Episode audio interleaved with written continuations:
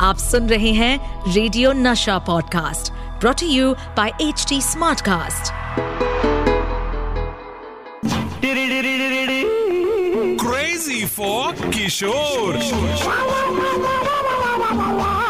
With Amit Kumar and Sumit Kumar चैन भी आएगा करार भी आएगा जब क्रेजी फॉर किशोर में बाबा का नशा छाएगा। With me Amit Kumar and Sumit Kumar दादा अक्सर लोग जब मुझसे मिलते हैं तो कहते हैं कि वो बाबा के बहुत बड़े फ़ैन हैं। पर आज मैं जानना चाहता हूँ कि बाबा किसके फ़ैन थे? बाबा बहुत कम लोगों के फ़ैन रहे हैं पर जिसके भी फ़ैन बने उन सब में कुछ तो अलग बात थी। जैसे सैगल साहब और एस डी बिल्कुल लेकिन एक और आर्टिस्ट थे जिसके लिए बाबा पागल थे और इस चक्कर में मुझे तुम्हारा बेबी सिटर बनना पड़ा था। दादा तुम मेरा बेबी सिटर बिल्कुल। तो बताओ ना। कौन थे वो जिसके बाबा इतने बड़े फ़ैन थे? चल बेटा चल बेटा बम बम बम।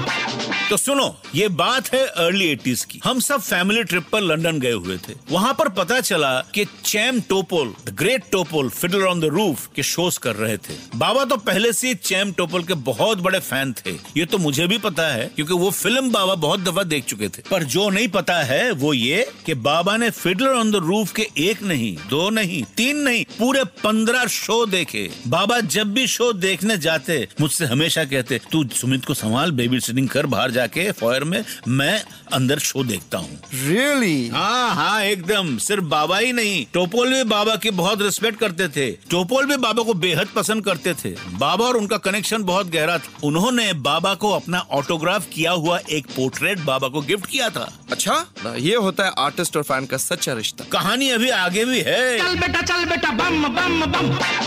एक बार टोपोल अपना शो कर रहे थे तभी उनकी नज़र बाबा पर पड़ी। उन्होंने शो रोक दिया।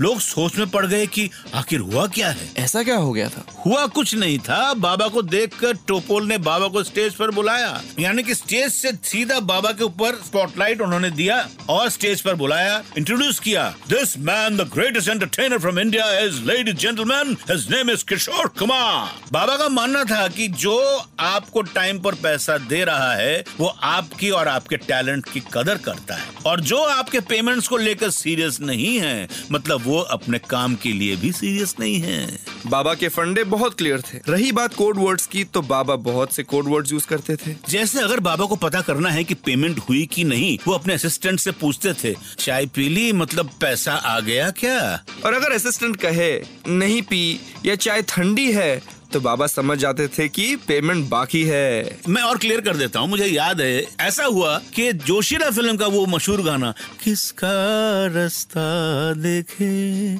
ए दिल ए सौदाई। अभी इसकी रिहर्सल हो चुकी थी। देव साहब अंदर बैठ के बोल रहे पंचम किशोर रेडी है? टेक क्यों नहीं कर रहे हो भाई? मैंने यार पूछता हूँ मैं। फिर पंचम ने पूछा बाबा को? दादा आप रेडी हो? हाँ, एक मिनट एक मिनट अब्दुल अब्दुल अब्दुल था मेरे पिताजी के ड्राइवर कम सेक्रेटरी पिताजी ने उसी सुर में कहा "हम्म, अब्दुल जल्दी बता दे तुझको पैसा मिला क्या? तो अब्दुल से बोला मिल गया चलो टेक करो Pancham.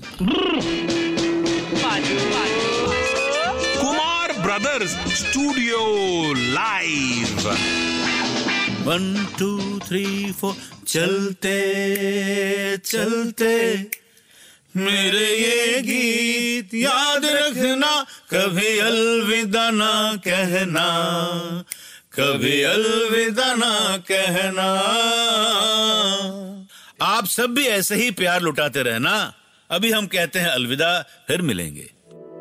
इस पॉडकास्ट पर अपडेटेड रहने के लिए हमें फॉलो करें एट एच टी हम सारे मेजर सोशल मीडिया प्लेटफॉर्म्स पर मौजूद हैं। और और ऐसे पॉडकास्ट सुनने के लिए log on to W W W dot H T Smartcast dot com